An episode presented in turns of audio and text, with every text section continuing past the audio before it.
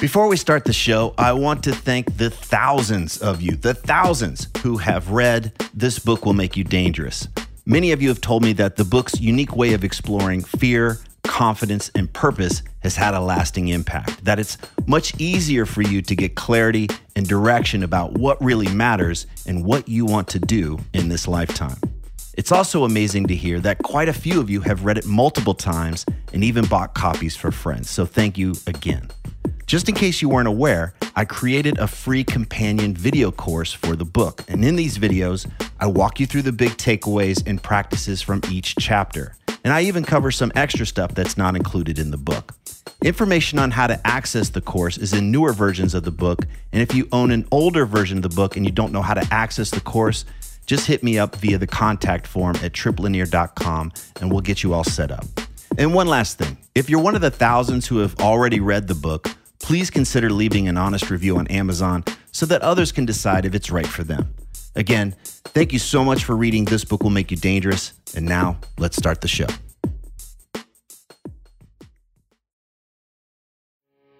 You are listening to the new man beyond the macho jerk and the new age wimp. Your host is men's coach Tripp Lanier.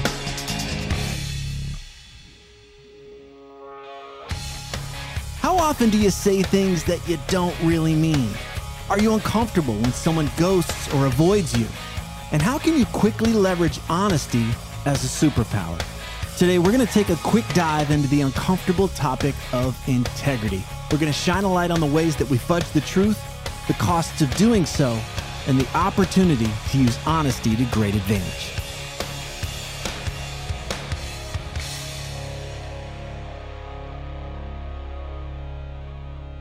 All right, this is a pretty serious topic. It might sting a bit, but the message is worthwhile. All of us, myself included, could use a tune up in this department. So let's keep a sense of humor. Let's not take ourselves too seriously. Here we go. I've heard a lot of complaints, a lot of complaints from guys in the 15 plus years that I've spent coaching, and they often don't understand why there seems to be some kind of a glass ceiling in their work and in their personal lives. They say things like, why is it so hard to get in the door with these organizations? It seems like like the cool opportunities are passing me by. Or why is my wife so reluctant to have sex with me? It seems like she's constantly nagging me or frustrated with me. Or another one is, why is it so hard to find real friends? It seems like the guys I want to hang out with don't include me in their get togethers. Well, we can't control what others think or say or do, but we can take 100% responsibility for ourselves, which means that if we're tired of feeling like we're missing out on work and life, then let's take a hard look in the mirror. Let's consider that we may be doing something to push those opportunities away. And more specifically, let's consider how our mouth is killing our opportunities. For example, how many times per day do we say things like, Eh, I'll get back to you about that. Or, yeah, man, let's get together soon. Or, I'm going to get that handled. Now, let's ask ourselves how often we actually follow through. Here's why this matters. We're living in a pandemic of social bullshit. We live in a culture that tolerates people pleasing. We tell ourselves what we want to hear, and we tell others what they want to hear, but we rarely back it up. On top of that, we regularly avoid or ghost folks when they ask us a question or make a proposal that we're uncomfortable committing to. We just ignore people as if they won't notice the deafening silence. We smile as others bullshit us, but deep down, we know what they're saying isn't really true. And we smile as we bullshit others, but deep down, we know what we're saying isn't really true. We don't believe anybody, and nobody really believes us. We tolerate this shallow, flimsy way of relating, and then wonder why we're lacking depth and meaning in our lives. This limp noodle excuse for relating erodes the power of our word, which means that, like a wall that lacks structural integrity, eventually our word doesn't hold up to much either. So, what is this doing to our opportunities for a greater life or work or relationships? Let me ask you this if you were going to walk out onto a frozen lake and your first few steps were on thin ice. It was little, little wobbly, little, little shaky, little. Start some of that cold water started come, started coming through. Would you trust that? Would you risk going any further out onto that ice? Hell to the no. And yet, we're regularly undermining the integrity of our own word when we tolerate this flimsy, fragile version of communicating. We're co creating relationships that can't hold the weight and responsibility that would come with the bigger opportunities we say that we want. You see, most of us are waiting for something to matter before we bring our best. Once we see that there's something truly worth our presence or our time or our energy, well, then we decide that it'll be worth bringing our integrity. Think about it. How often does a guy ignore his wife, but then as soon as he wants sex, oh, he suddenly starts paying attention? Or how often does a colleague blow us off only to become all chummy when he wants an invite to the fun stuff? It's like that snot nosed kid who only gets his act together two weeks before Christmas. And that's because, in his mind, he's going to get something in return. To him, that's when doing his best matters. But consider this it always matters. Whether we're aware of it or not, we're either building trust and connection or we're tearing it down. And this transactional way of living carries a huge cost. Professionally speaking, nobody wants to give significant responsibility to an ass kisser or, or a bullshitter we want someone who we can trust all the time, not just when it's convenient or comfortable.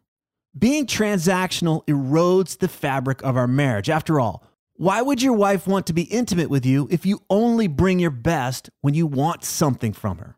Why would she want to have your body so close to hers if, on a subtle level, she doesn't believe what you say half the time?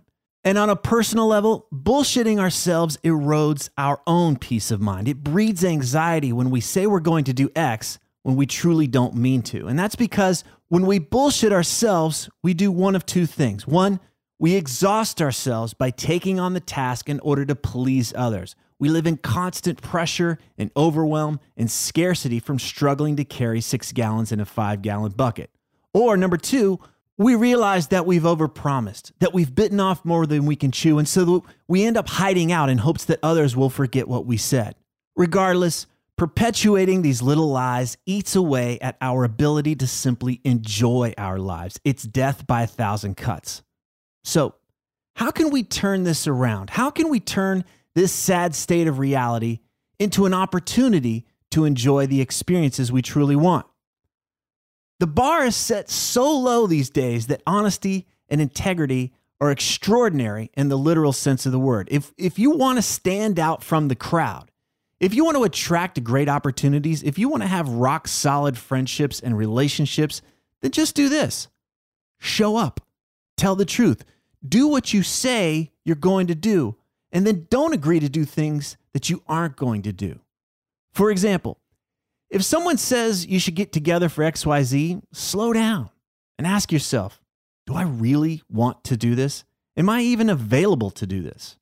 Now, if you're a true yes, then pull out your phone and schedule it right then. After all, you're both carrying a calendar in your pocket, so kill the opportunity to be a flake and commit right there and then. This level of directness will blow them away. On the other hand, if you're prone to people pleasing, then instead of unconsciously agreeing to do something, say, you know what? I'd like to believe that I'll have that to you by Friday, but I need to look at my calendar and make sure I can make that happen. I'm going to commit to follow up with you and give you a firm agreement within two hours. Either way, make a commitment and then stick to it. Be a yes or be a no. Just stay out of that murky bog of maybe. Now, let's be clear having integrity, it's not about being perfect, it's simply about owning the truth. So if you drop the ball and you're going to drop the ball, I drop the ball, instead of trying to convince us that you spent the weekend being anally probed by aliens, just own it. Hey, you know what? I said I was going to get X to you by today, but that isn't going to happen. I'm not going to sweep this under the rug. I want to acknowledge this, and I'm recommitting to have Y to you by next Friday. We know you're human. Bullshitting us with excuses or sweeping shit under the rug just kills trust. On the other hand, owning your imperfections makes you trustworthy, it builds you up. Think about it. Who would you rather have in your corner? Someone who was full of shit and only told you what you wanted to hear? Or someone who is imperfect but trustworthy? Consider that one way of living with integrity means we act in alignment with the way that we would want to be treated, meaning we don't bullshit others when we would be pissed off if others lied to us. And remember this saying no is an option. It's always an option to say, I would love to be able to say yes to that right now, but I'm not going to. Consider that we can handle this information. Consider that our friendship can handle a little friction from time to time. Treat us like adults, and we're more likely to act like adults. Treat us like fragile, entitled children who can't handle reality, and well, we'll probably act like fragile, entitled children. And as an aside, if the people in your life would prefer you to be full of shit instead of honest, it's time to consider why these folks are in your life.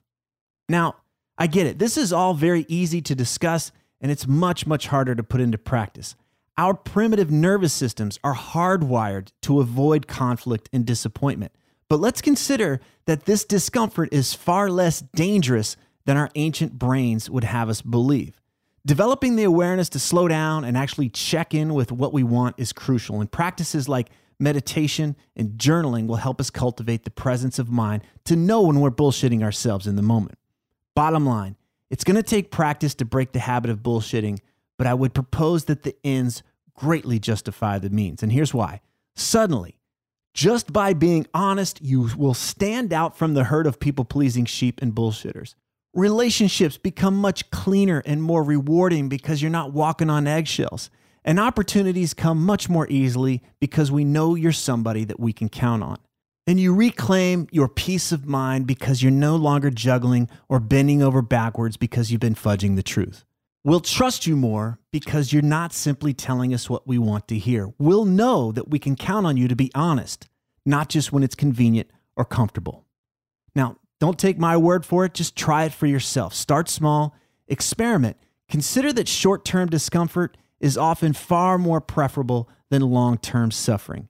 And consider that telling the truth is far less dangerous than your brain wants you to believe. When in doubt, simply ask yourself how would you want to be treated?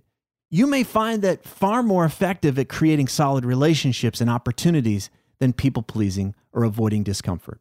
If you'd like to learn more about having, quote, dangerous conversations and owning what you want without being a dick, then check out my new book, This Book Will Make You Dangerous, available on Amazon. And if you'd like to learn more about coaching with me, visit tripplanier.com. Let's remember to keep our sense of humor. And here's to all of us living with greater freedom, aliveness, love, and peace of mind. If these interviews are helping you, please leave a positive review on whatever podcast app you use so that others can discover the show more easily.